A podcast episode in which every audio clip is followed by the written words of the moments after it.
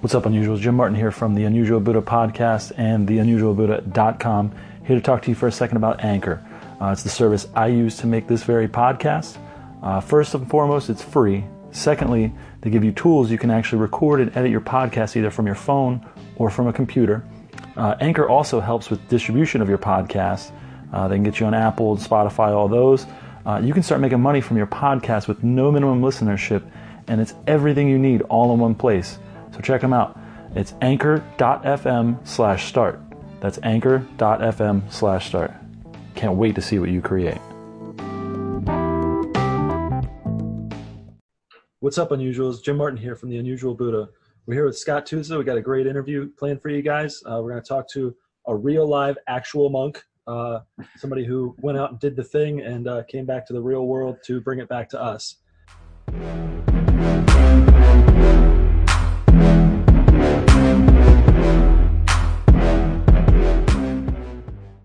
So uh, please, Scott, go ahead and introduce yourself. Thanks, and it's it's really nice to be here. Um, my name is Scott Tusa, and I'm a Buddhist teacher. I live in Brooklyn, New York, at the moment, and uh, yeah, happy to get into our combo here. Absolutely, absolutely, very exciting. So, so um, you're. I just want to be clear. You're still ordained. Is that is that the case? No, no, no. I'm not a monk. I I um okay. I returned my monastic vows in um, okay basically at the, the end of 2016. Okay. So it's been it's been two years. Okay. Oh wow. So so you you you had a long tenure there for for sure. Yeah, I was a uh, monk for about nine years, and uh, actually exactly nine years, and uh, yeah, it's been two years trying to you know make the transition on the other side. Yeah, you get trying to get back to, to normal people life. I guess so. Yeah. All right, so just uh, let's let's talk about your early life a little bit. Uh, you know, who where where did you live before? Where um, where did this interest in, in in monasticism come from? Did you was this something that was prevalent early on? Yeah, I think um, you know I grew up in the San Francisco Bay Area, and um, I went to college in Boston, and that's you know when I was around uh, 18, 19, I went to Berklee College of Music, and um, I was I've always been kind of a musician my whole life, and uh, grew up playing in punk bands and also playing jazz. My dad's a jazz musician, so um, so I grew up kind of like in this alternate, you know, like grimy gutter punk scene in Berkeley, California, and Perfect. then and then also like you know having a real education in jazz history and, and like lineage because my dad um, played with some of the greats. So so then you know around 17, 18, I started getting kind of like more serious about jazz and modern jazz. And so, um, yeah, I went to move to Boston to go to school. And that's really where I met the Dharma. That's where I got interested in Buddhism. And I think for me, the monastic thing was kind of synonymous with it almost. Like when I started to learn about Buddhism, just what I was called to and what I respected the most was like images of monastics, you know, teachers who were monastics. And it just sort of, I don't know, it was just there was no reason. It just sort of called to me. Okay. Did uh was there an easy transition, or did you just jive in both feet? Oh, to being a monk? Yes, sir. Yeah, no, that was a long process. So so around 19 is 18, 19 is when I started. Um, you know, got interested in meditation and Buddhism, and then um, and then I met my first kind of Tibetan Buddhist teachers around age 20 who were monks, and I ended up moving in with with uh, at the center where one of them lived, and he was a monk from East Tibet. He had been a monk since he was four years old. I mean, oh, just wow. imagine that. like, I mean, that's amazing. I mean, and also like, uh, yeah. Anyways, really different than than than my path, but um, so I got to kind of get a flavor of what monastic life might be for for someone in the Tibetan tradition living in the West. And um, you know, so I, I kind of became his cook and attendant and helped around the center there. And at that point, I really was getting pretty serious about wanting to become a monk, and I was practicing a lot more and studying Buddhist philosophy with him and other teachers. And um, and around that time, I met my main teacher, uh, Lama Zopa Rinpoche, who I started to ask and kind of consult on, you know, what did he think? You know, and he kind of gave me a sort of um, you know he's the kind of teacher people told me like when people when when people should ordain, he's kind of like super gung ho about it. Like he's like, yes, let's do it tomorrow, you know? and uh, yeah. And with me, he was like, yeah, you could do it, you know, kind of like he wasn't like, you know, saying don't do it. He was just saying you could do it. And then he was saying, you know, uh, there may be some kind of challenges that, that, that you run into when you're graduating from college. Right. Because I had like two years left at music school in Boston. Um, so anyways, I, I, you know, I just decided to wait. Part of that was like, I had that same retreat. I had met like uh, uh, a girlfriend. and so like, it was these weird worlds where I wanted to become a monk, but like, still I was like, you know, in, you know, deep in it and still like struggling with how to, how would I deal with celibacy and not, you know, having a romantic partner anymore. Right. And so it was just kind of obvious. I was 21 at the time. It was like, yeah, I should just wait this out. And so between the age of 21 and 28, um, I, you know, I graduated from from music school. I I ended up uh, playing with some bands and touring with some bands, and then ended up becoming a recording engineer in the San Francisco Bay Area, uh, recording a lot of like indie rock bands and different projects. Oh wow! And yeah, and that was kind of like a big part of my life. And at the same time, continuing my Buddhist education, um, uh, continue to do retreats, you know, all of that, and living in the San Francisco Bay Area. And then around age 27, I just kind of got sick of it all, and I was like, well, my practice is kind of stagnant. I don't feel like I'm making that much progress. I also feel really sucked into life, like my work life, and I just wanted to go deeper. And then this strong wish to become a monk again arose, and um, and I talked again to the same teacher, Lama Zopa Rinpoche, uh, uh, you know, got his advice, and he was like, "Yes, you know, here's robes." So it's like more immediate. He's like, "Here's Sample robes. life. Do it No, no, come do this. exactly, and do it, you know, whenever you want." And uh, he actually advised like try to take it with the Dalai Lama or this other teacher um, that that uh, who passed away now, but was was um, a well-known teacher at the time.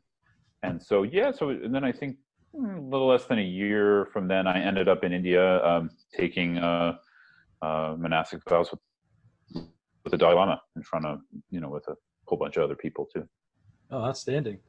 Uh, do you think you, you Yeah. came up against any unique difficulties being a, a, Western student? Was there any like unique pressure uh, at at the centers or or while you were over there? Was there were you held to a different standard or anything like that? I've heard some people say that uh, they they view and maybe it's not a racial thing, maybe it's just a cultural thing, but they they view outsiders uh, in, in a completely different light. Is that true? Find that to be true? Yeah, definitely. I mean, you know, it's always a changing thing, and there's no, I don't think there's a universal around this because you have teachers who, uh, you know, I'm mostly in Tibetan tradition, so I can only speak for that Right. and my experience of it, obviously.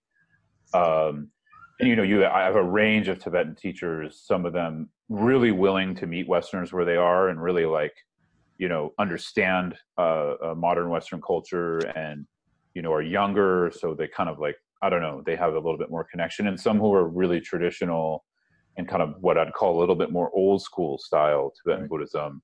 And I personally respect both. It's just different approaches. And um, and so yeah, I, I think no matter what, when you're having these cultural bridges where the Dharma, uh, the Buddha Dharma, is coming from one country into another, you're always going to have some kind of xenophobia and kind of chauvinism to a certain extent from certain Right. sides. But then also you're going to have really wonderful kind of people bridging the gap too. And I and I don't think it's you know often I think sometimes the the the, the chauvinism comes from a um, a responsibility to protect like the tradition and lineage. So it's not always a bad thing. It's just it can kind of it can kind of uh, be a, a tough one when when teachers are, are unwilling to to meet their students. But personally, I've been lucky, and I I I feel like all of my teachers have really tried to meet me personally where I am, and are you know they're they're very developed practitioners. Uh, uh, the, the teachers I've worked with, so that allows them to be flexible in their compassion, and that's a sign or a mark of a, of a you know developed Buddhist teacher. Right, right, absolutely. Uh, that's that's something interesting. I found. Uh, I I actually come from the angle of uh, Theravada. That's the closest. Uh, I live in Virginia, and the Yeah. closest uh, temple nearby is is Theravada, and uh, it was unique to see because. And I don't know if this is. Uh, I wouldn't say it's. To the, I don't want to paint the tradition in a broad stroke like that, but they uh, there was the the monk that taught me was the only one that spoke English there, and um, he was actually from Pennsylvania. He was the only one that wasn't from the old world, uh, and he said that there was a lot of external pressure, or I guess internal, really, uh, from the elders at the temple to try and get money from, as he put it, white folk. Uh, so yeah, it was an interesting uh, thing. Like, like, wow, like this is supposed to be so um, accepting and so open, and there's still a little bit of that, like, you know, where's your money? You know, here's the collection plate or something like that. It's it's it's interesting to see how I guess uh, yeah. it's probably specific to each temple. All right, so we'll. Uh, no, I mean that exists in that exists in Tibetan Buddhism too. Um, okay. I mean, you have in Tibetan Buddhism, you have a culture in diaspora right now who basically, right. you know, a huge amount of refugees left in the communist Chinese invasion in, in the 60s and um, or late 50s, and um, and so yeah, you have that issue too, where they're trying to support their monasteries and right. and and so they're relying a lot on on support for that, and so you know, uh, outer uh, foreign support, and um, yeah, I don't think it's. Um, it, it, I know what you mean, and it can it can sometimes be off-putting, but um, ultimately, you know, I feel like we do need a balance between building the the uh, funds going to build the Dharma here in our Western countries, um, and at the same time supporting practitioners there. Because um, you know, for instance, uh, my teacher Tsoknyi Rinpoche, um, he he, he has um, inherited um, from his predecessors a lineage that supports um, nuns which is oh, a little bit okay. rare in Tibetan Buddhism because it's definitely been more of a, a patriarchal. Uh, uh, uh, it's a patriarchal society, and and the the monks were often given a lot of preference over the nuns, and so this was in the you know.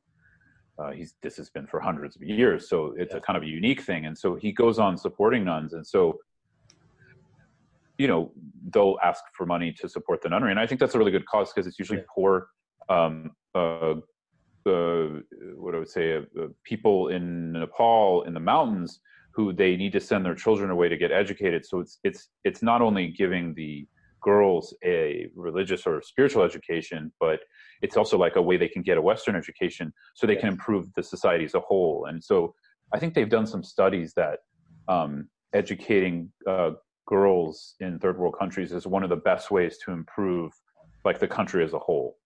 Absolutely. So there's there's like a social element to it too that I think is helpful. But I, but I hear what you're saying, and it, can sometimes be off-putting when it's just like it feels like we're being used or something like that. You know. So yeah, that was that. I, I guess I don't want to, like I said, I don't want to paint them with broad strokes and say that they're all uh, yeah. trying to take our money. But uh, he he, the way he put it to me, and, and he and I got to know. I'm sure you you probably knew your teacher much better because you guys were, were together more often. But uh, he and I we we had weekly classes, and you know I was still living my life doing my thing, but uh, when we met, he he would tell me like a lot that you know, hey, just they're going to pressure you to bring stuff, bring food, or bring uh, yeah. toiletries, or bring you know, you know, don't don't be afraid to give. Just uh, he said, if if if you he said go buy me go buy a bag of apples or something. You know what I mean? Put it that way. So there was it eased some pressure on him, and uh, and and it did help the, the the monks there as well. It's a very small community. It's uh, 13 monks, and, and like I said, this oh. rural area in Virginia. So totally. Um, yeah, and sometimes these are cultural translation issues too that are tough. Yes. Because, like for instance, uh, in in um, Asian cultures where, where, there's Buddhism, at least you know you have South Southeast Asia, India, etc., Nepal. Um, there's just an element that, especially Burma, Thailand, where it's just like um, support for the sangha is built into the social structure, and and support for the monastic sangha, and and there's like the a reciprocity a scene there. So it's not seen as like just like doling out something.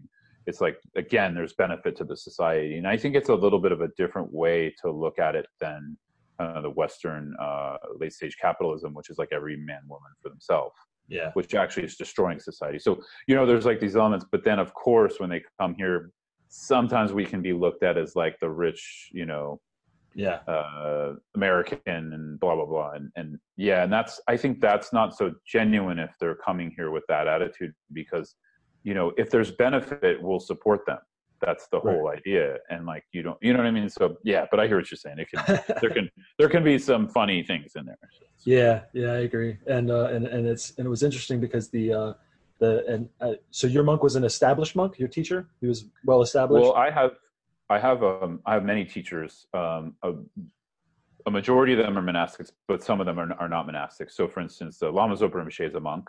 Okay. Uh, Tsoknyi Rinpoche is a um, uh, uh, a lay teacher. Uh, he's a um, a non-monastic teacher. So in Tibetan Buddhism, we can have lamas, which just means someone who's weighty with qualities, or like a teacher.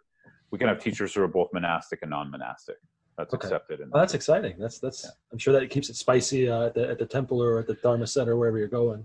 Yeah, it's definitely. Um, I mean, it just offers lots of different flavors, and and you know, having teachers both as monks and and not as monks, I, I really, yeah, I get different benefit. I mean, there's different flavors and different benefits. Absolutely, absolutely.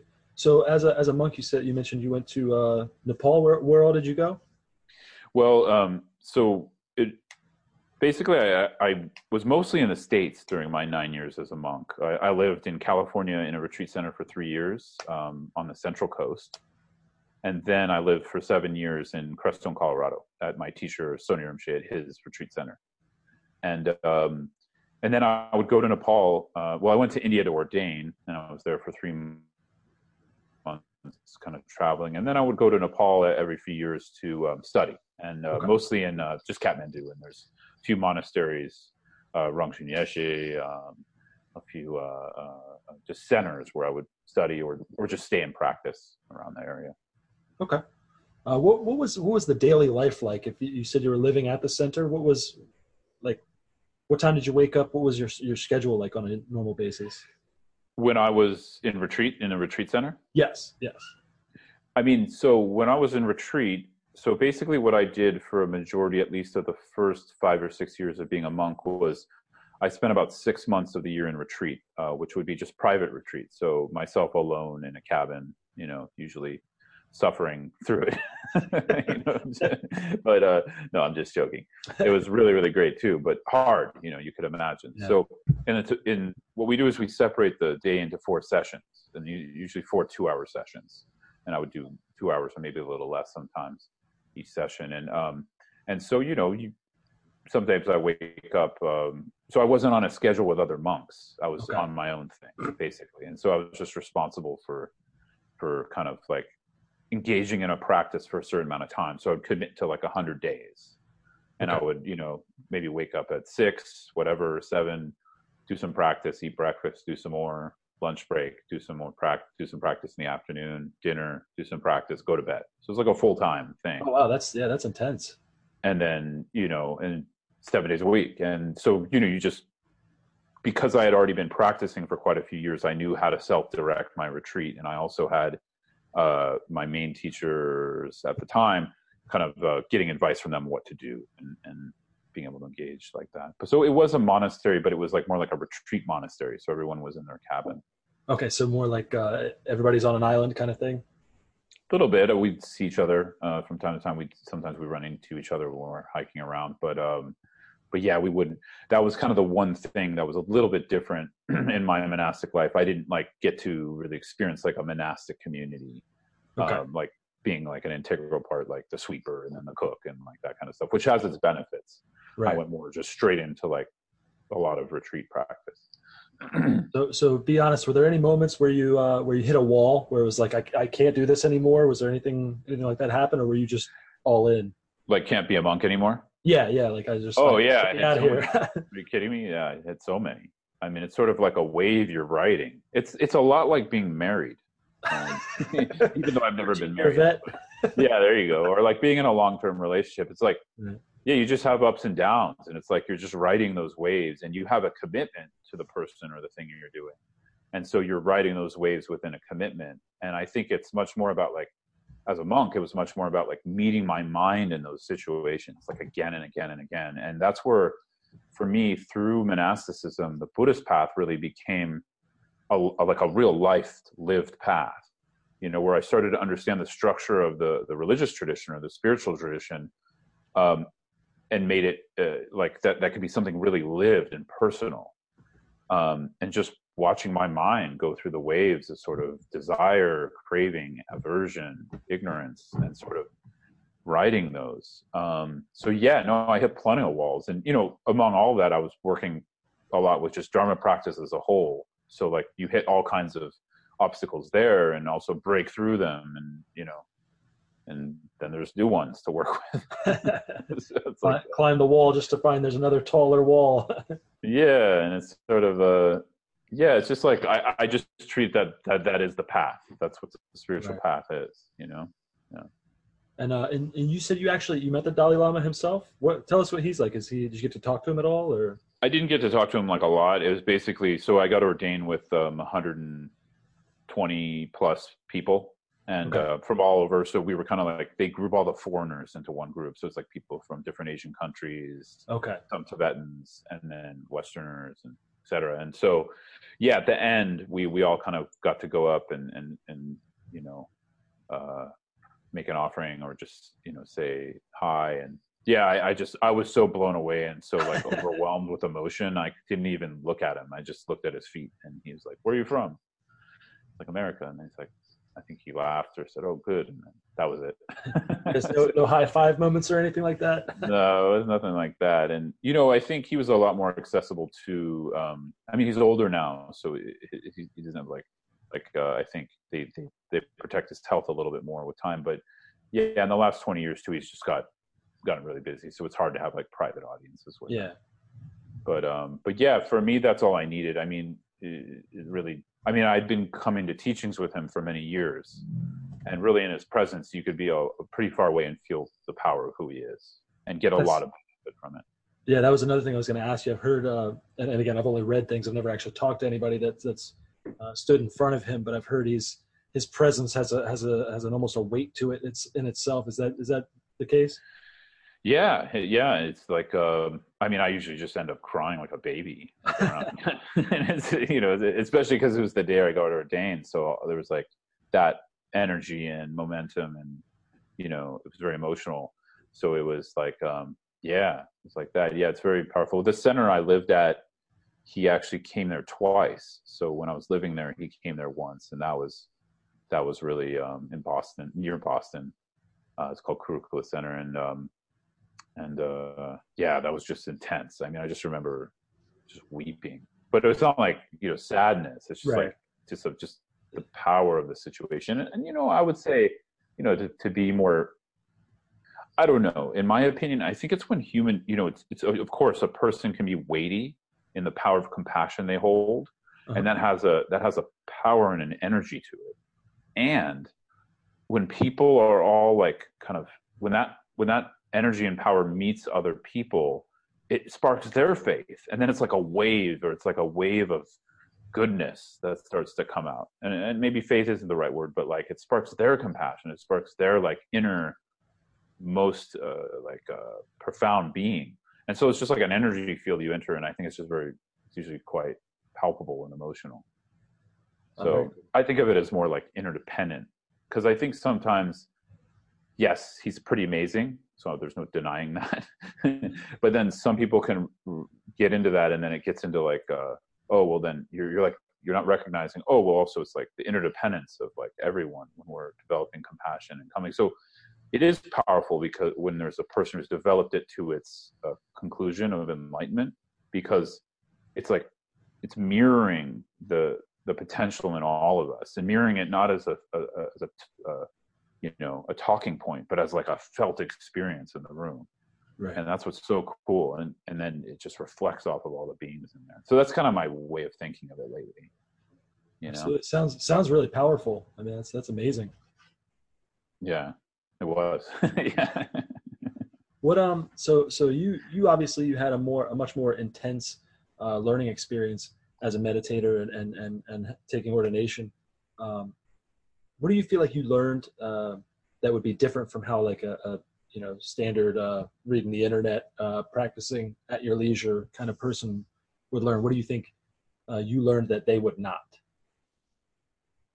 That's, yeah, that's it's a little tough to answer because I think you know we each have our individual approach and kind of proclivities and stuff like that. So I don't know if it's something people would learn, but for me, it was um, the power of, uh, of lineage, which is something that a lot of us are um, in the dissemination of Buddhism into like the hyper individualistic culture we're in in America. Um, I find that one of the one of the hidden or unconscious ethical dilemmas for us, which we don't realize. And I use ethics more general here as something that's um, not as a rule, but as a way like we thrive as a human being, right? The behaviors we act on with our body, speech, and mind. And so some of those are conscious and some of those are unconscious. And I feel because of the hyper individualism and and sort of uh, the the the bent away from uh, recognizing that there are people out there who have done these paths before us who can help us um, and we want to sort of we want to believe that we don't need anyone to do anything which is actually false because we can't do anything. Even just we can't even eat without other people. It's not possible right? Because all of our food is is interdependent. It comes Absolutely. from lots of different beings.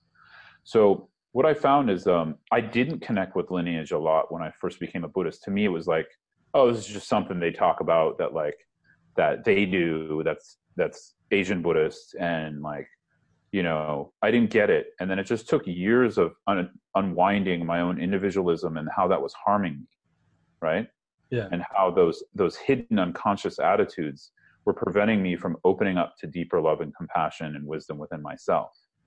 And so i would say that just takes time. And it's like healing a lot of those relational wounds for us especially those societal relational wounds of hyper individualism and late stage capitalism that sort of don't allow us to bring out our full humanity, which is actually, I feel, is in connection with community.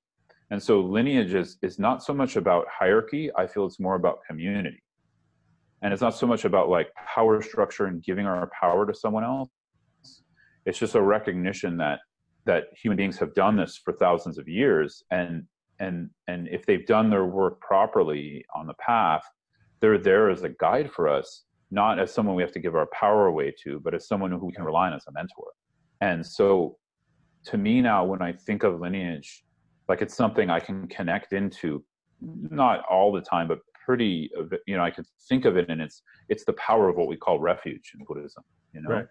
where the refuge is mainly in the Dharma, but then that Dharma is being held by a lineage of individuals of, of, of you know, all at all kinds of levels of, of their uh, realization and process on the path. So I think that's something that I see um, really difficult thing to translate for Westerners uh, because it's just something we don't feel, yeah. and it's and it's so it's something that has, one has to come into through practice, you know. Absolutely, absolutely, and that's and that's honestly a perfect segue into the uh, the next question I have for you is uh, what what is it uh, what what are the reasons you would say that people should seek out a teacher like what what is um uh, I guess what what are some of the pitfalls that having a teacher uh, can keep you from? I guess.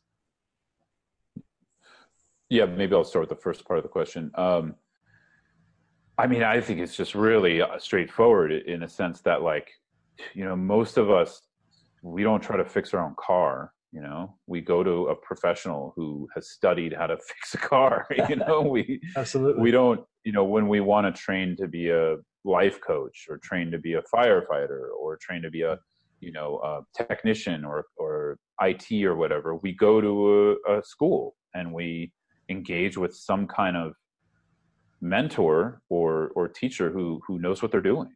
So just on the mundane level we do it all the time. And so on the spiritual path something much more circuitous and uh, uh, you know esoteric sometimes and also uh, fraught with obstacles. I mean not necessarily but you know just challenging i could say. Um, we definitely need some kind of teacher i feel. At some point i think like not everybody needs a teacher right away. Um, so some p- people can kind of get away with books and youtube and podcasts for a little while and uh, going to some kind of like community sits and things like that. And then at a certain point if they want to go deeper into their study and process of, of, of uh, the spiritual Buddhist path, I would say um, at some point they need some kind of teacher, and um, and then of course that's a big thing, and that's a big mm, weighty relationship that needs a lot of care. And the problem is, um, again, it's one of those cultural translation things that's really hard to make that divide into the way a lot of us hold our our mentor relationships like a lot of us just look at our teachers as like okay this person gave me information done relationship finished right. like but whatever you know that's not really how it works in Buddhism. And even within Indian culture, I don't know now, but during the time of the Buddha, um, even someone you learn shoemaking from would kind of be like your guru. Like it, there was an element of appreciation and Almost community. like an apprenticeship, even. Yeah, and maybe guru is not the right word because that that brings a lot of sometimes negative connotations for people. But but there's an appreciation of lineage and of community and of like it's not just knowledge we're getting from someone. There's also wisdom and and depth that's not just analytical and conceptual. You know. Right. Yeah. Absolutely. Um, so okay, I think you've pretty much pretty well covered the the benefits. Is there anything else you wanted to add to the, the benefits of having uh, a teacher, somebody who's been down in the dirt and all those kind of things? Yeah, I mean, I think we talked about it quite a bit. I think, I think, I mean, there's always things I could add, um, but um, just because it's a big topic. Yeah. But uh, I, I, yeah, I think the benefits. Yeah, I think that's pretty clear. Okay. Uh, and what are what are some uh, you could if you read anything about uh, there are people who who do these practices uh, and kind of go it alone and have uh, I guess for lack of a better word some sort of mental breakdown in some cases. Um, so you want to get into what kind of uh, kind of what are the drawbacks of, of trying to go it alone? Uh, What kind of things uh, I guess are concerning for going it alone? Yeah, I think there are those cases you're describing, like where people um, aren't psychologically prepared, uh, and then they Yeah. sort of go off the deep end. I- It, it usually happens when people go on like really intense retreats with without um, screen, you know, enough screening or just you know enough uh, uh, preparation, I guess. Yeah. But I would say more of the danger is kind of for me. It's I don't know. I think it's more in line with what I was saying earlier, which is like all this stuff just becomes information that we take in and then consume and then commodify, you know? Yeah. And it's sort of like this system of taking and regurgitating when we don't really have the wisdom, we just have a little bit of knowledge. And why that's dangerous is I think it it has a um uh, I can't think of the exact word I want to say here, but there's like a hidden uh uh again i'll use the word ethic but the way i really mean it is more like like when we're not when we're not recognizing the wholeness of how we want to live and behave in relationship to ourselves and others we end up tearing down our own goodness and our own compassionate nature because we engage in a way that's just primarily based on me and the, this kind of self habit which is reinforcing the ego, which is the opposite of the Buddhist path.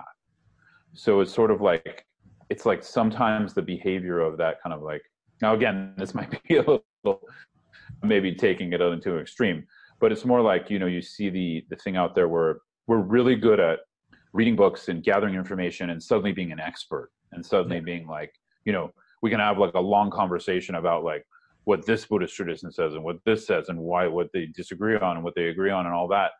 But at the end of the day it's just words. It's it's sort of like at the end of the day it's it's it- you know the heart is what takes time. The heart is what takes practice. Now i'm not saying an individual can't do that on their own.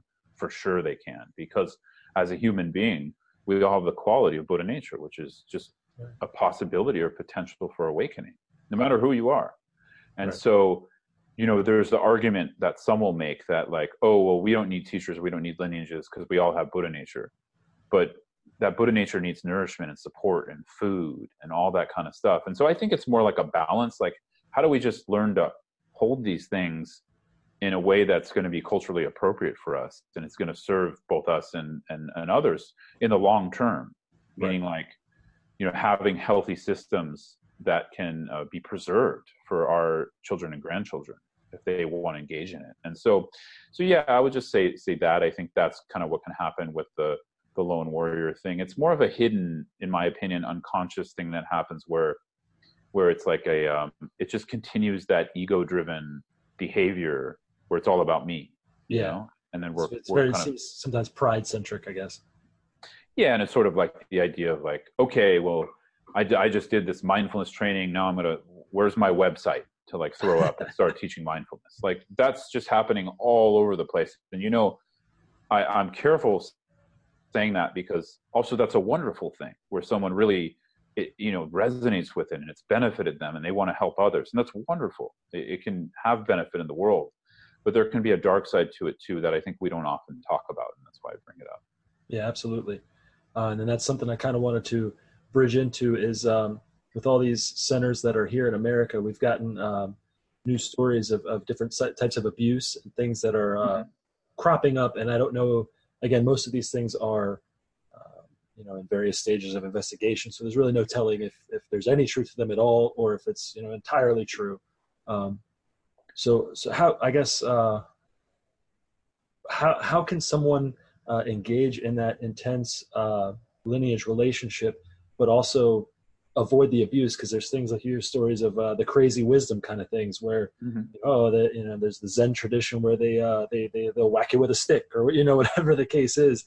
Uh, how can you engage in this intense relationship while at the same time avoiding you know since you let your guard down so far you have to avoid uh, being abused I guess. So what what how do we strike the balance in that? Like where is the line? Yeah, I mean that's a huge topic, right? Um, I don't know if I'll be able to hit all the points I'd want in this conversation. I mean, the first thing I would just say, like, uh, uh, spiritual traditions and lineages are made up of human beings, and Absolutely. in every sector where there's human beings, there's a range of, you know, people who act appropriately, act inappropriately, and those who abuse. And so it's just, it's obviously it's a more just in uh, I don't know endemic is the right word, but it's more like a we're talking about something that's just throughout all sectors of life. Yeah. And so it's it's just understanding that we have to repair certain elements that are underlying how we treat each other. And and that's just across the board, I would say. You know, no, no matter what sector of of, of you know a law firm or a Dharma center, you know? Absolutely. Um, and with that, we have to also set up structures that are safe and structures that are accountable and and and processes of restorative justice when when things go wrong. Um, so there has so some of those have not been set up properly. And when you get into you know like i said this this uh, the word guru it's almost become a bad word. Yeah. the word is actually a very beautiful word because it means somebody who's heavy with realizations and qualities. Yeah. It doesn't it doesn't automatically it actually in buddhism it can even refer to the nature of mind itself not even a person. It just means yeah. like you know realization itself. So so it, it, it unfortunately it's sort of taken on this idea of like where are you know of, of the the negative downsides of hero worship and all these kinds of things. And so you know in one way um i would say the uh, centers and organizations have to take on the responsibility of protecting their students and the people who are visiting there by having uh, ethics boards and, and, commissions and, and having accountability for teachers right? That's Absolutely. one side uh, which which i think most teachers are all for you know? Um, on the other side um, which is maybe not always the popular view is is as students we do have to take responsibility for learning what are we engaging in when we're engaging in a student teacher relationship and what does that mean you know yeah. and it just and like i said it, it, it's easy when you meet someone who really inspires you and you've been wounded your whole life or you're coming in with a lot of trauma it's easy to get enamored with that and to give your power away and i'm a big fan that of learning ways not to do that first of all and training teacher training students and, and communities not to do that and i would say training teachers in in healthy ways of how to deflect is the wrong word, but basically not, you know, just like a skilled therapist would do.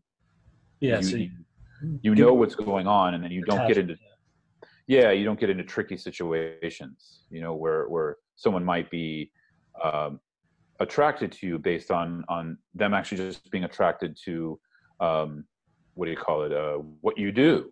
And then it, I feel it's the teacher's responsibility to be in the, in the kind of parent role, which is to always look out for the student and always um, have the students uh, uh, inner awakening in mind and outer awakening and, and you know having a compassion attitude so it's complex you know in that way where i think it does take educating people a little bit more about what it means to um, uh, take on a teacher in buddhism. And and that there's there's different levels of teachers. Like not every teacher has to be a, a guru level. So so it's like so it's yeah there's a lot of work to do here. And i think this is one of the big cultural misunderstandings that we have to work through. I mean, honestly, for me, this was really hard. it took a lot of years to to kind of like uh, feel somewhat okay with what we're what you know with kind of what how we're supposed to treat that as a practice. Right. And um i you know went through a lot of pain and struggle on it. I mean i wouldn't say i'm i mean i wouldn't say that's over. I mean i'm always going through challenges. Because whenever you're working with a teacher really intimately they're also going to challenge you. So there's always going to be you know because they're challenging you to wake up and your ego doesn't like that. Your ego is like you know uh no and so there's always going to be challenges. You're always going to maybe you know there's a possibility for disagreement sometimes. And so it's finding ways to to to uh, have reconciliation and, and, a healthy relationship around that. But as far as abuse goes that's like a whole different category. And, and i think yeah. you know just putting in more protections for both teacher and student that are just built into organizations uh, is going to be really helpful. And then training teachers in like what's appropriate what's not appropriate you know just basic stuff and then if someone's an abuser and and they and they and they're found to have done it you know they shouldn't be in a power role. It's it's kind of obvious. Absolutely. Yeah. Uh, yeah i mean like i said i don't want to uh, steer a conversation but you know it's just the things that are floating around out there. Oh totally. you know, no, this is what i this is what uh believe it or not I'll, you know i I, t- I end up I end up answering questions on this a lot. I, the um, you know part of this thing I did for Tricycle on the student teacher relationship. I didn't go so much into that, but there were. I knew that people would have questions on the blog uh, on it and stuff. Absolutely, absolutely. I mean, it's and it's an intense thing, like you said. You're you're uh, there is a certain amount of uh, handing power over. I mean, you know, you're you're an adult. You know, I know how to wash myself. I know how to feed myself. You know, what are you going to teach me? And then you know, you realize that you really know maybe this much, and you, know, you have a whole world of knowledge to to then take on and try and absorb. Uh, so it's like you said, I yeah. very true thing. The, uh, the, the ego is a big part, and uh, and like you said, there needs to be some sort of mechanism to uh, make it right when it goes wrong. I guess. Exactly, and I think when when it's a skilled teacher who's who has your best interest in mind, and hopefully you checked first to see yes. if that person is like that. That was my main point. Is as a student, it's our responsibility to check. Right, okay. Meaning to not just like like oh this person is so like wise and so vibrant. Um, and then yelp says he's got a five star review. Exactly. Yeah or this is the the his holiness the whatever from this part of you know you know like we we we get impressed with that stuff. So it's like balancing out the extremes of gullibility and sort of not checking and then the extreme of doubt where sometimes we like we're not willing to open up because we're we're our wound is not allowing us. And right. so i think it's like balancing out those and just being having discrimination. Actually the student teacher relationship is also a way to grow discrimination. So it's an incredibly powerful relationship. And there's there's lots of texts also written on what you're looking for in a teacher. And it says uh, even some texts say do not ch- you know check someone for 12 years before you take them as yes i was going to ask you about that. That, that is a, a real thing. Yeah i mean i think it's also for most of us it's probably maybe not practical but definitely you can check them you know, because you could just study with someone more as a professor, like just right. kind of showing up to a class, and then actually, I feel that if there if if there's a genuine teacher student relationship that's going to take birth, and the person is really a genuine teacher, there should be an element where they point you to the Dharma. That's the whole point. It's not about them. You know, the teacher is trying to point you to the Dharma all the time. And if that's happening, your mind is going to blossom and then after a year, uh, six months, a year, two years, whatever, whatever's appropriate for you, it's just going to naturally take shape like any relationship. So I, I, think it's almost like some of it's common sense in the sense that like, how would we treat someone who we're going to get married to?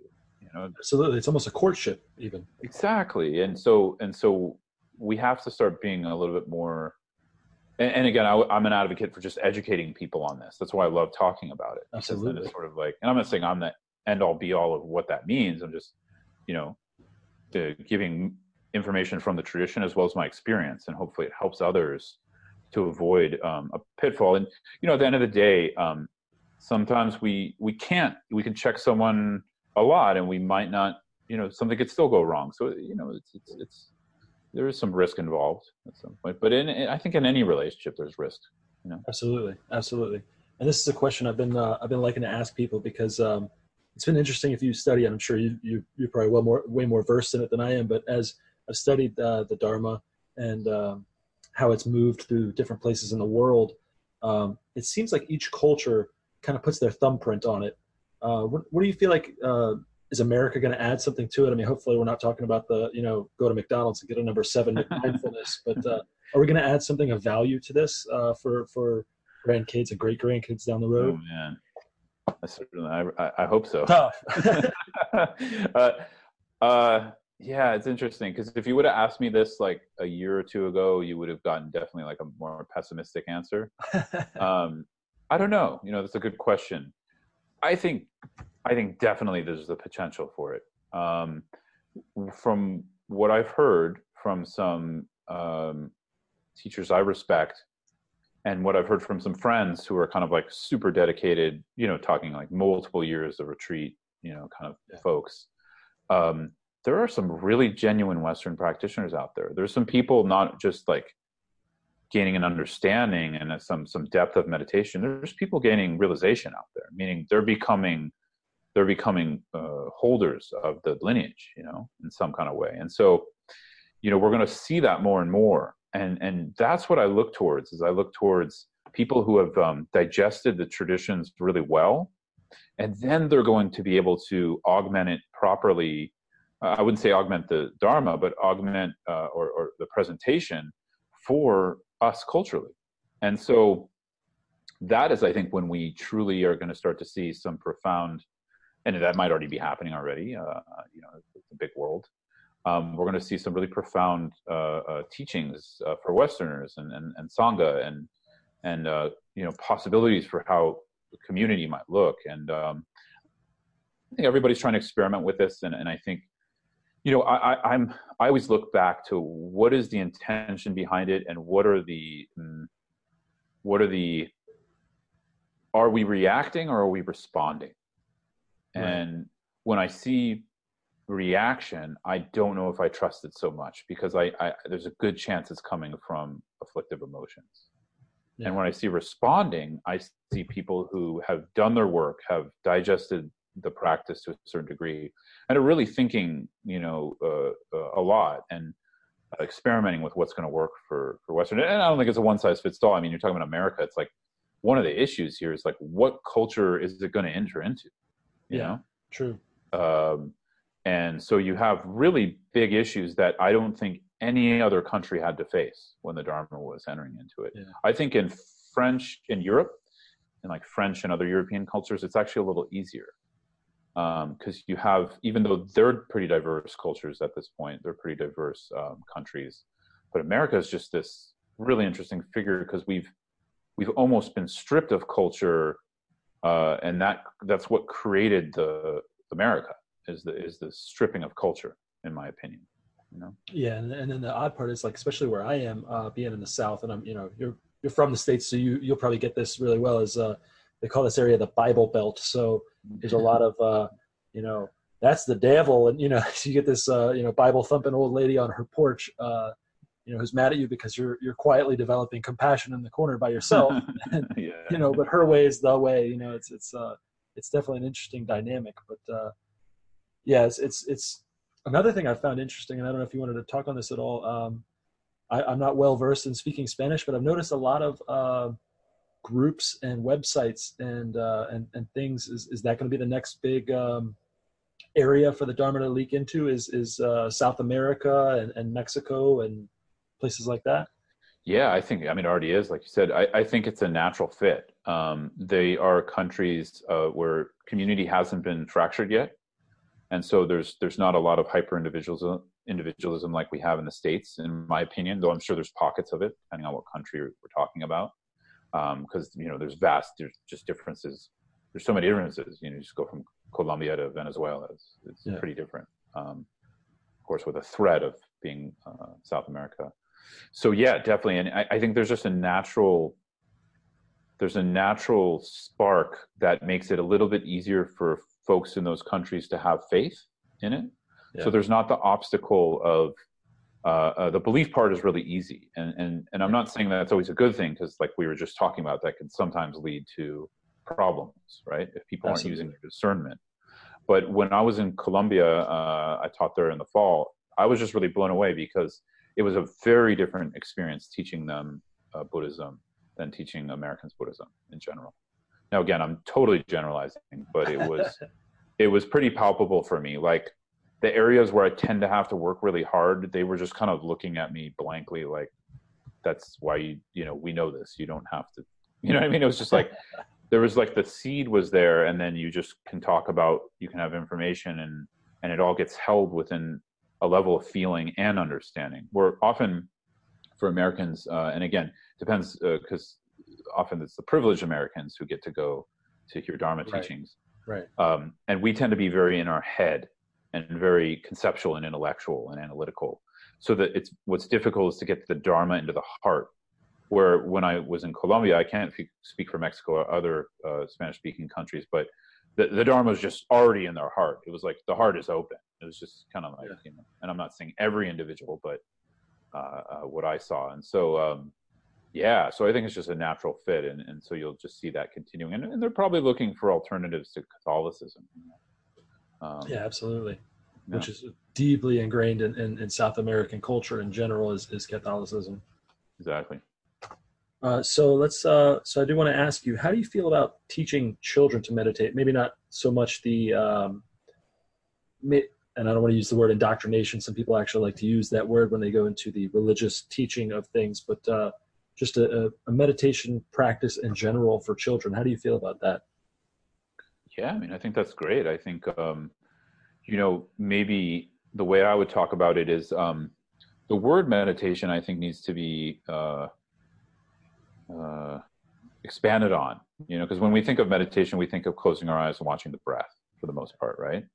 But actually, in Buddhism, the word meditation really means to familiarize your your mind with something that's that's going to be beneficial for you and others. And so, when I think of meditation, I, I actually think of compassion uh, and and developing loving kindness. And I think what what is most needed in America right now is a is compassion and education. And so, if if uh, uh, compassion meditation is involved in that, I think that's like that's going to have profound effects if a whole generation, let's say, or even a part of a generation is trained in that. And of course, in mindfulness meditation, I mean, that's going to help them too. But I don't think mindfulness meditation on its own will necessarily have the uh, as much of a shift as training in compassion meditation. Absolutely, absolutely. Know? And then, uh, so who who are the teachers you look to um, if you're, you know, you're out here you're checking the internet and uh, you want to you want to get a new new new little nugget to think on? Uh, who who do you turn to? Who are your people? Sure. I mean, um, you know, I, I, I was joking with a friend that one, once in a while I, I take my head out of the sand of the Tibetan Buddhist lineages and look around. So, so maybe I'll try to mention a few that aren't that aren't only in the Tibetan lineages. Um, but you know, starting in, in what I mostly know, um, yeah, I mean, I recommend my teachers. You know, Tsoknyi Rinpoche, uh, TSOK Um, you can find some stuff on YouTube of him. Um, he's got a program called Fully Being as well as a course online. Um, his brother is also a really popular teacher named Mingyur Rinpoche, M-I-N-G-Y-U-R. Um, he's got really robust online programs that are really good, and and both of them are younger uh, Rinpoches uh, or Tulkus, and they're uh, very good at translating uh, Buddhism into modern Western uh, culture. Um, and uh, who else would I recommend? Of course, anything by the Dalai Lama, you know, always is, is pretty good bet. My teacher, Lama Zopa Rinpoche, um, he's got wonderful books, and, and his organization, the FPMT, has a wonderful education department. People want to study traditional Tibetan Buddhism. Um, I'm a big fan also of Western uh, Thai forest tradition uh, um, monks and nuns. So um, uh, let's see. Hmm. I mean, Bhikkhu Bodhi has some great stuff. You know, you can Yeah. go into Dharma Seed. Um, Ajahn Sucitto, I really like his talks. Um, Ajahn Sumedho, Ajahn Amaro, they're, they're all really, you know, because these guys have done done their work. You know, Yeah. they, they've really steeped in it uh, for Absolutely. 30, 40 years more. So some of those guys I'd check out. Um, and then, you know, lately I'm checking out a lot of uh, kind of different non-dual teachers and things like that. Um, I'm I'm kind of really interested in the spiritual psychology world, just seeing popping my head into what people are doing there. So absolutely, uh, yeah. That's that's interesting. You bring that up. It's like you're you're reading my mind here. I actually have a couple uh, fan questions, and and that was actually one of the next ones. Is uh, in in what key ways can Buddhist psychology improve upon and enrich commonly practiced Western therapy? A lot of a lot of schools are teaching whatever alphabet soup they want to name it, uh, you know, MBSR or something like that. They're using these things in, in therapy. So how, how can Buddhist psychology maybe augment that or, or improve upon what we've been doing? Yeah, I mean, I think it already is because pretty much like a lot of the new modalities, not all of them, but a lot of them are are, are cherry picking from Buddhism, uh, from Buddhist psychology. So it's definitely already, you know, affecting it. Mindfulness is just kind of mind uh, mindfulness in in most therapeutic modalities is becoming kind of pretty readily available.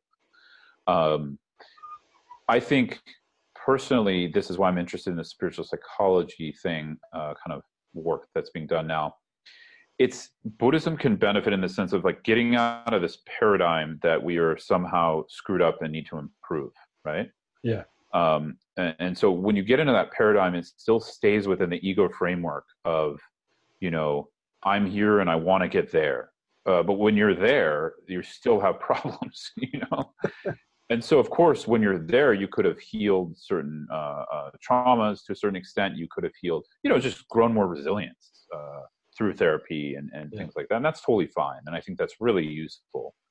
Um, but I'm a big fan of like understanding that, like, I kind of see the spiritual path as like it's like the ultimate healing we're providing for the fragmentation of, of, of ego itself and so it's looking more towards um, a wholeness that is our foundational nature which in buddhism we call buddha nature but what buddha nature isn't buddhist it's just a phrase pointing to the the that that the inner basic goodness of all beings right yeah. so i'd like to see um, buddhist psychology benefiting more in that way and of course buddhist psychology has a lot of great um, uh, really extensive uh, texts and and ways of describing the mind and mental factors and, and, and emotions and and their you know how to counter them in skillful ways yeah. absolutely absolutely and forgive me this one's kind of long here but uh but after i read the whole thing you'll understand it's it's actually a really good question sure. um how can we broaden the scope and appeal of the benefit we receive from buddhist practice wisdom and teachings to reach a new or overlooked audience who might be either scared off by dogmatic, uh, I'm going to quote it directly, dogma- dogmatic bullshit or spiritual woo woo in their uh-huh. interactions uh, with a path before. Yeah, I mean, again, it's it's a it's a it's a little tricky to answer because uh, who we might have different. We each have our different proclivities, and we might have a certain response that, like, you know, one teacher, oh, that doesn't feel dogmatic at all, and then someone else comes along and feels that teacher is very dogmatic. So I don't know. Um, but to answer kind of generally, I would say I kind of my first intuition was just to say I think seek out teachers who are really developed and who right. you know are also uh, know how to bridge things culturally because I don't know I, am really allergic to woo woo stuff personally, although I have more tolerance for it now than I ever have. But um, because uh, sometimes you know if, if you if we look at our bias enough and we look at like what we we don't like so much about something and we can kind of let that be we can still take the essence of what something is yeah. So meaning like you know you don't have to like the whole flower but you can take the essence of what they're saying. But um yeah i've always been kind of anti woo and that's why i've always looked towards just lineage holders who are like doing the real deal you know and they're not messing around. So i think it's I, I hate to kind of be a broken record but I would say it's going back to lineage, and going back to like finding like lineage figures who really hold are holding it down, and they're they're not just watering it down and commodifying it to try to make it palpable for a Western audience. Yeah, because uh, and and to expand on it, I do think a lot of people feel, and I've I've written some articles about this myself, is that they're sometimes the people that come from lineage, and, and I don't want to paint broad strokes because I know lineage is not a bad word, it's not a bad thing. Um, there seems to be sometimes a bit of uh, to use a term from like uh, the sci-fi realm of things, there seems to be a bit of gatekeeping.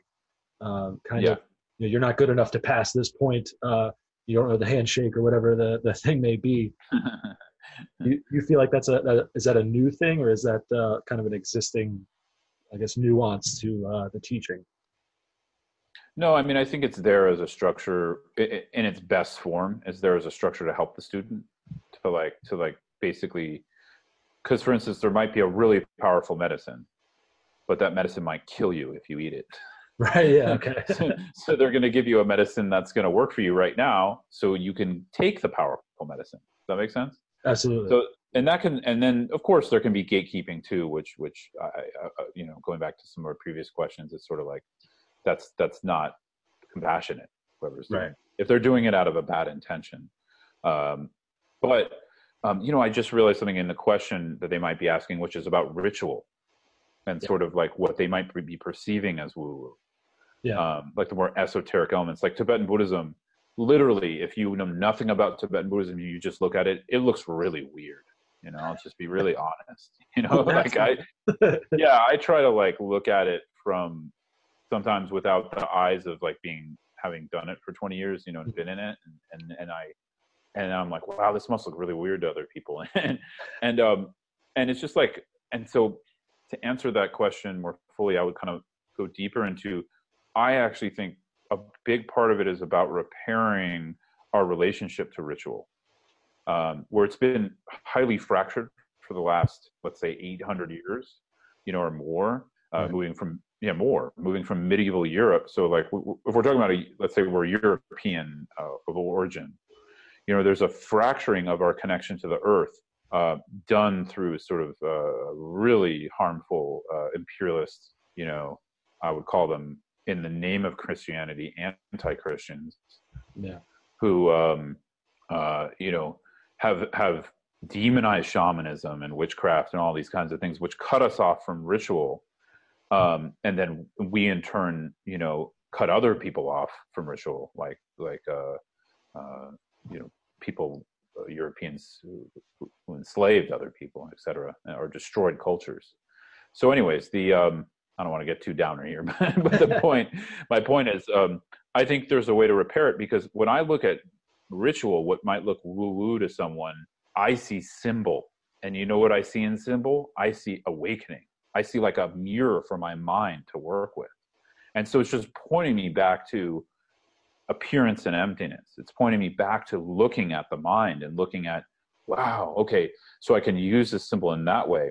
And I'll say it in another way as a human being, we I I personally feel we have no choice but to work in symbols because we're we're kind of labeling things and naming them, and then we're and then that takes on us uh, like some kind of conditioning for us, like a table or a color or a certain kind of dog or a certain kind of cat, whatever the phenomena is.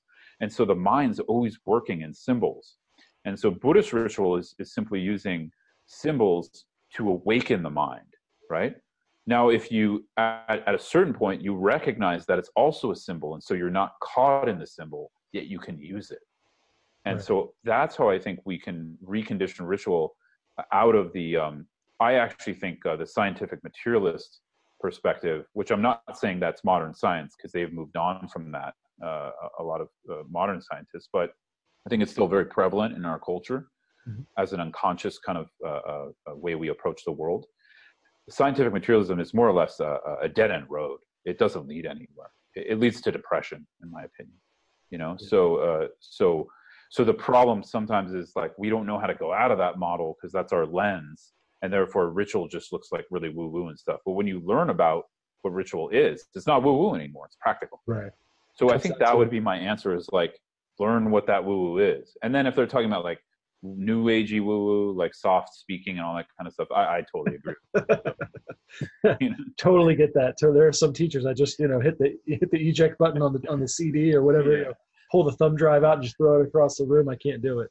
Yeah, and some people may love it, and power more power to them. It may help some people, which is absolutely. I, but I'm glad you answered that question. I think that that really um, and that's something I wanted to emphasize in this conversation because a lot of the stuff I, I'm a a more uh, though I had some teaching. I've spent you know that was two years. Uh, I spent most of my time kind of doing it on my own for for the mm-hmm. most part, and I think it's important to help eliminate the kind of stigma that's coming with uh, with the practice in in in America and and around here with the you know the more of the uh, abuse things you're hearing and things like that. Uh, there, there's getting to be a stigma attached to, um, you know, it's it's it's not all cults. It's not all. Um, they're not. Nobody's trying to brainwash you. This is this is uh, something they're doing as a benefit to you, and uh, and and you're, you know, if, if you're ready for that, you you it's okay to seek that out. There's nothing. There's no damage to you. There's no uh, issue or problems uh, and finding a teacher or or that's that's something I wanted to do in this conversation was kind of eliminate that stigma that, that I think is kind of developing. I mean, it's not for everybody, but uh, it is a viable option. Yeah. yeah, no, and thank you for that because I think these are the conversations I like to get out there a little bit more, which I would call more nuanced conversations on it, which doesn't then mean I'm expecting everyone to go out there and wear robes and you know yeah naturally you know, Tibetan hats. Like we're not going to do that, you know. And and I even think that the student teacher relationship will shift a little bit um, uh, like you know if i'm teaching a dharma talk i don't like it's not culturally appropriate for people to prostrate and stuff like that. So those kinds of you know that's like very traditional within asian culture and it's not a big deal.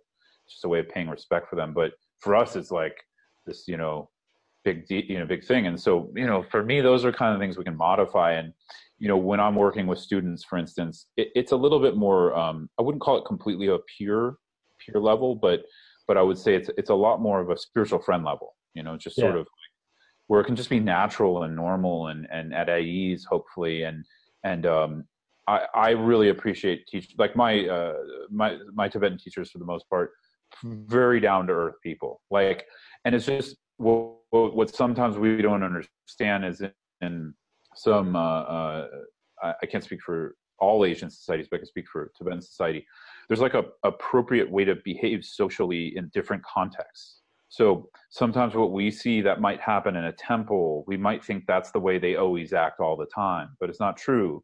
When you're just sitting down for a meal, you're you're just people at a meal, and so you know you can have respect for your teacher and, and, and devotion at the meal, but you can also laugh and joke, and you know, and, yeah. and and it's not a and it's not so serious. So I think a lot of people don't get to see the side of that because they just see people on thrones and all this ornate stuff not not seeing the other side of it which which that's just like tibetans can flow i, I won't speak for all tibetans but generally the, culture can flow with that dynamic which means they're not they're not as rigid as us so they're not like compartmentalizing it as much yeah. it's just like very fluid you know absolutely so they can even pay respect to someone they don't even like it's just kind of a cultural which for us that's like that's the epitome of evil. It's yeah, like, exactly. You don't like someone. Oh, not didn't. only do you, yeah, not, not only do you not show up to their dharma talk, you definitely post on Facebook about it, you know and yeah, how shitty they are.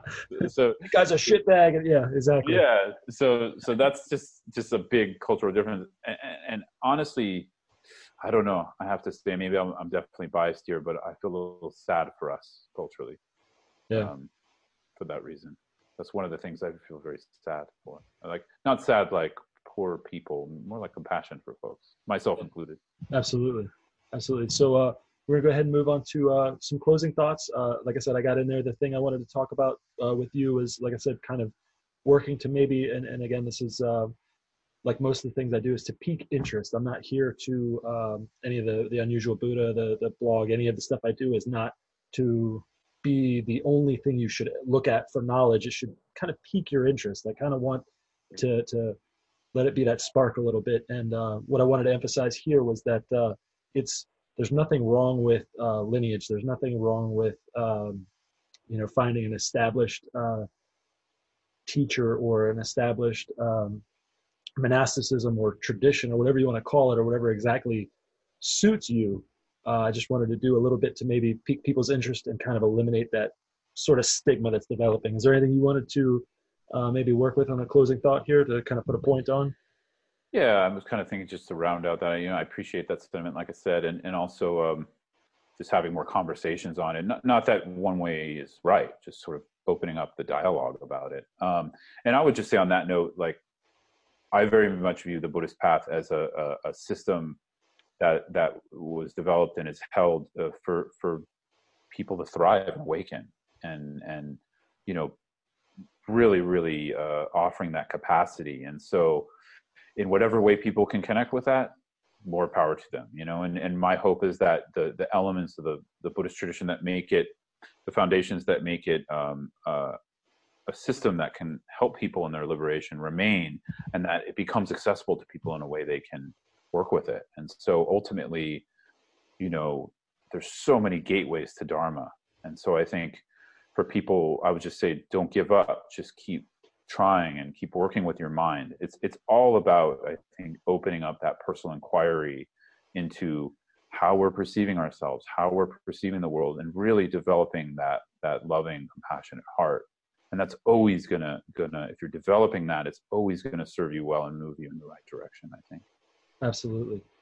Okay so now we've got past our closing things here. Um, let's get some shout outs in here. Where where can people find the great scott tusa where, where do we go for uh, our fix where do we get that mm, the great okay uh, the uh, venerable the honorable the sort of mediocre uh, Scott Tusa. Okay. Yeah, you can uh, you can find me, of course, online um, on Instagram. I think it's just uh, at Scott Tusa uh, on Facebook as well.